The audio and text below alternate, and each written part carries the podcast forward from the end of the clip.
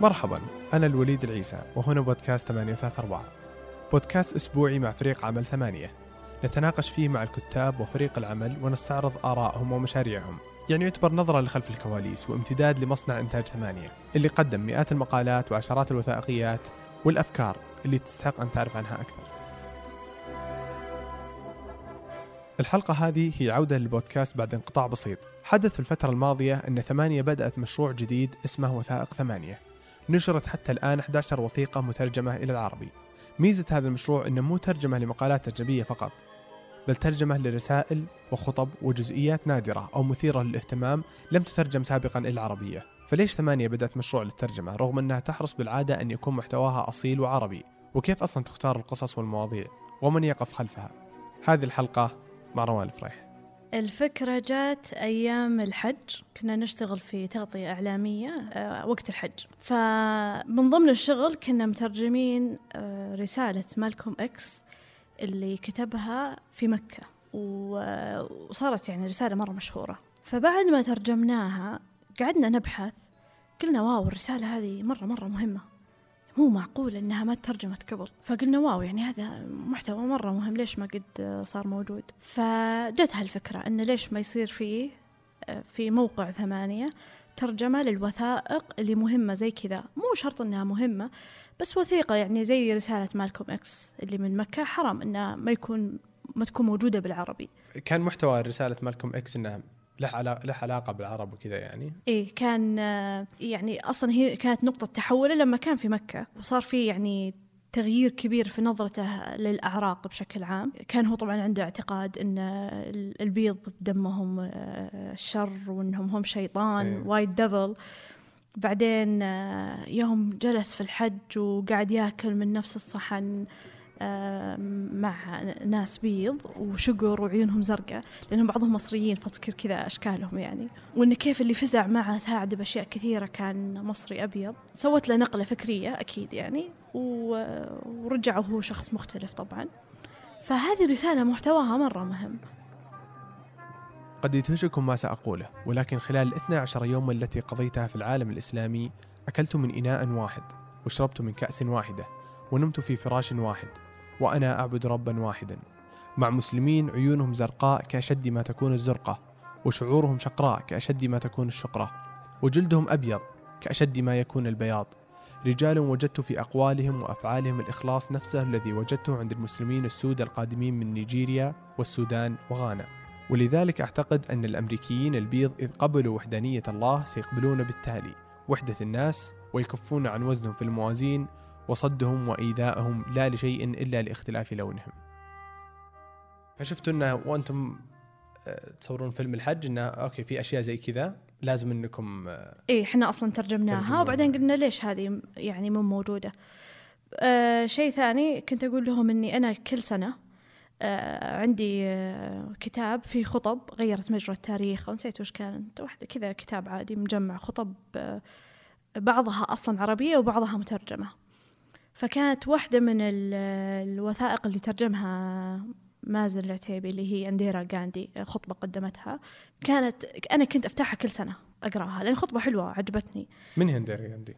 هي أول رئيسة وزراء آه، تكون سيدة أو آه، أنثى في تاريخ الهند يعني. في السبعينات كانت؟ أعتقد في السبعينات أو مم. يمكن حتى قبل. كان محتوى خطبتها مرة حلو يعني آه، الكلام اللي ألقته قريب منا بشكل كبير. حنا عموما هذه موجة الحداثة اللي قاعدة تجي العالم الحين قاعدين يعانون منها كثير والهنود قريبين منا في أشياء كثيرة. يعتقد البعض أن الحداثة هي في طريقة اللباس أو طريقة الحديث. أو في عادات وطقوس محددة.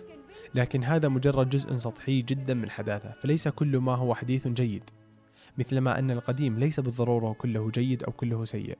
أكيد في أشياء يعني في تقاليدنا إحنا السعوديين نحتاج إحنا نستغني عنها وفي أشياء حرام إحنا نستغني عنها. عشان كذا الخطبة كانت مرة حلوة. فقلت أوه في حتى خطبة أنديرا غاندي. بعدين يوم جلسنا نفكر لا والله في في محتوى كثير في إنها تستاهل إنها تترجم. وقعدنا نبحث عن أشياء نعتقد إنها مهمة لها أثرها.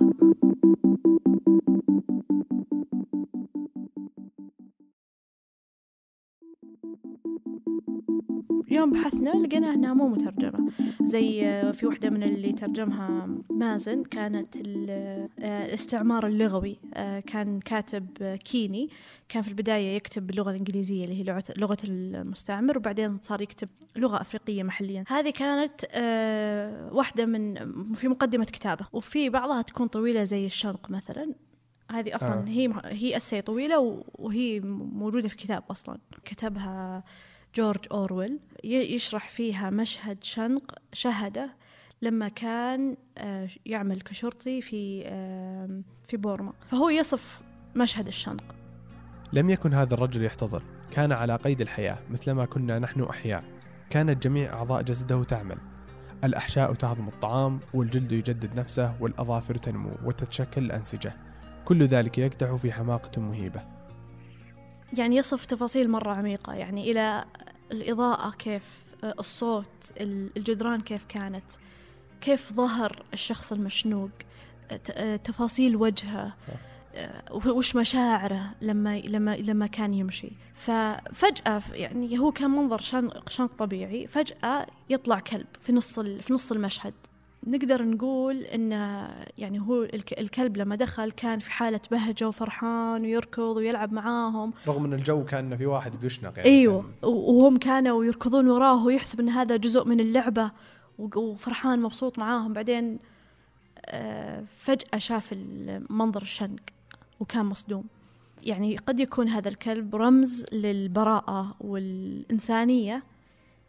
ال- إن كيف الكلب كان على سجيته وخير يعني ما كان إنسان فيه شر. في مكان صارت فيه مشهد شنق ومتجرد من الإنسانية و و وكانوا يعتبرون مهمة الشنق هذه مجرد آه، شيء يومي مهمة يعني كذا إيه. روتين كذا يلا بس خلينا نخلص منه عشان نفطر السجناء إيه. الباقيين. آه هذه نقطة. النقطة الثانية بالنسبة للكلب إنه كان بيحاول يوصل لنا جورج أورويل إنه كيف كان الكلب مطلوق. في نفس الوقت الإنسان- الأوادم كانوا في أقفاص حيوانات.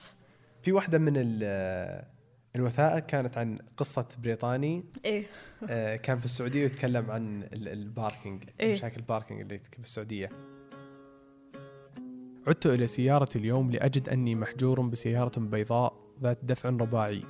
كنت أعلم أن القائد كان محليا.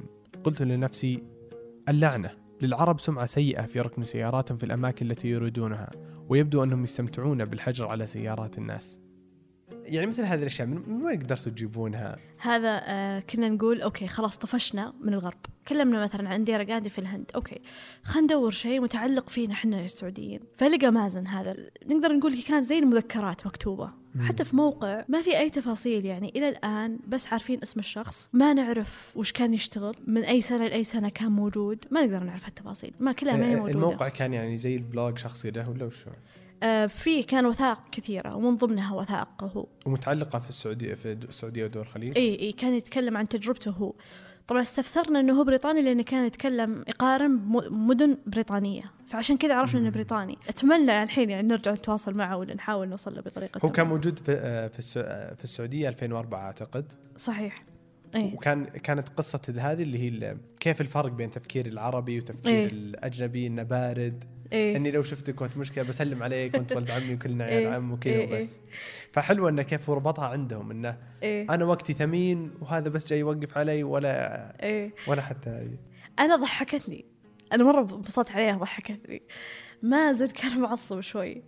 كان يقول يعني وش التنميط هذا؟ وش دعوة؟ إحنا كلنا السعوديين نعرف بعض. يعني زي لما يجي واحد أسود في أمريكا يحس إن كل السود يعرفون بعض. لكن أنا ضحكتني.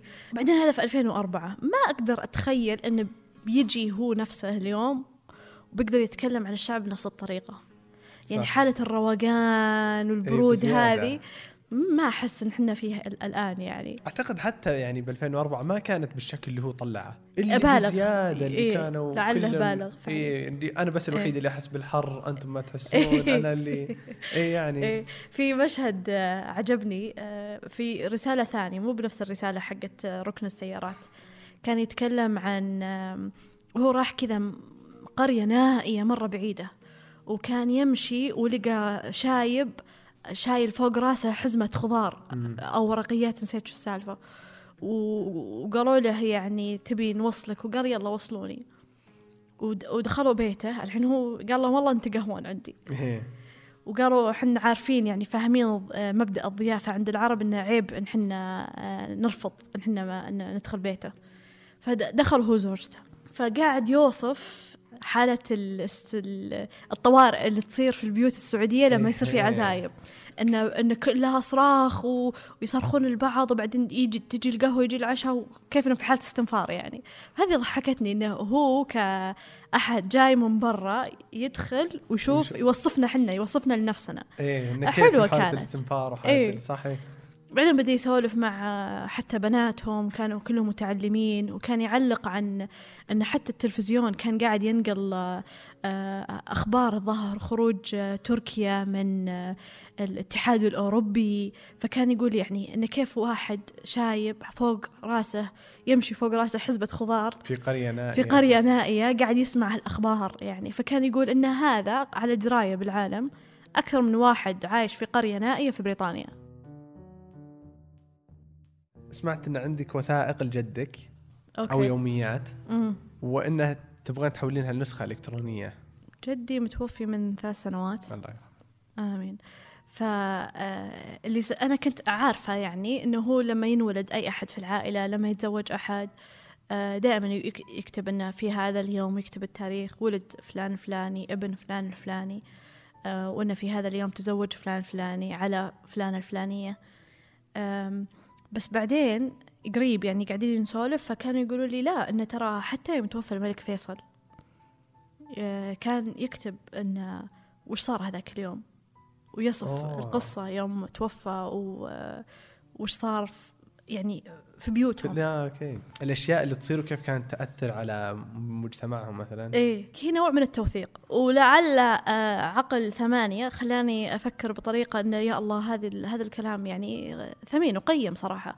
يعني أنا الآن يهمني أسمع عن القصة اللي صارت لهم لما توفى الملك فيصل. على الأقل من- من من منطلق تفكير جدي يعني. صحيح. فأتمنى يعني يا رب يجي يوم أتكلم وأقول خلاص أنا خليتها إلكترونية. أنا أتوقع إنه هذيك الفترة يعني تقريبا 70 سنة يمكن أمم، في مقصرين عندنا انه كيف نوثق حياتنا الاجتماعية نوثقها ونوديها للناس اللي بعدنا. فمثلا أنا لما أجلس أفكر انه كيف كانوا يعيشون قبل إيه. ما عندي نظرة 100% عن كيف كانوا يعيشون لأنه غيرنا ما كانت في أشياء مكتوبة. يعني الناس اللي عاشوا في هذاك الوقت وإلى الآن مو مهتم في توثيقه. إنه يعني هو يشوفها اللي خلاص شيء راح إن الحين إيه. في وقت جديد ليش يهمك وش كنت تعرف قعدت أفكر إنه لو فعلا جلست جلسة وقعدت أسجل عن الوقت هذاك أحس بنطلع ب كيف كانوا فعلا يعيشون والقيم الاجتماعية عندهم و... إيه والأمور اللي تصير بينهم أحس إنهم مقصرين جدا يعني في. هذا ال...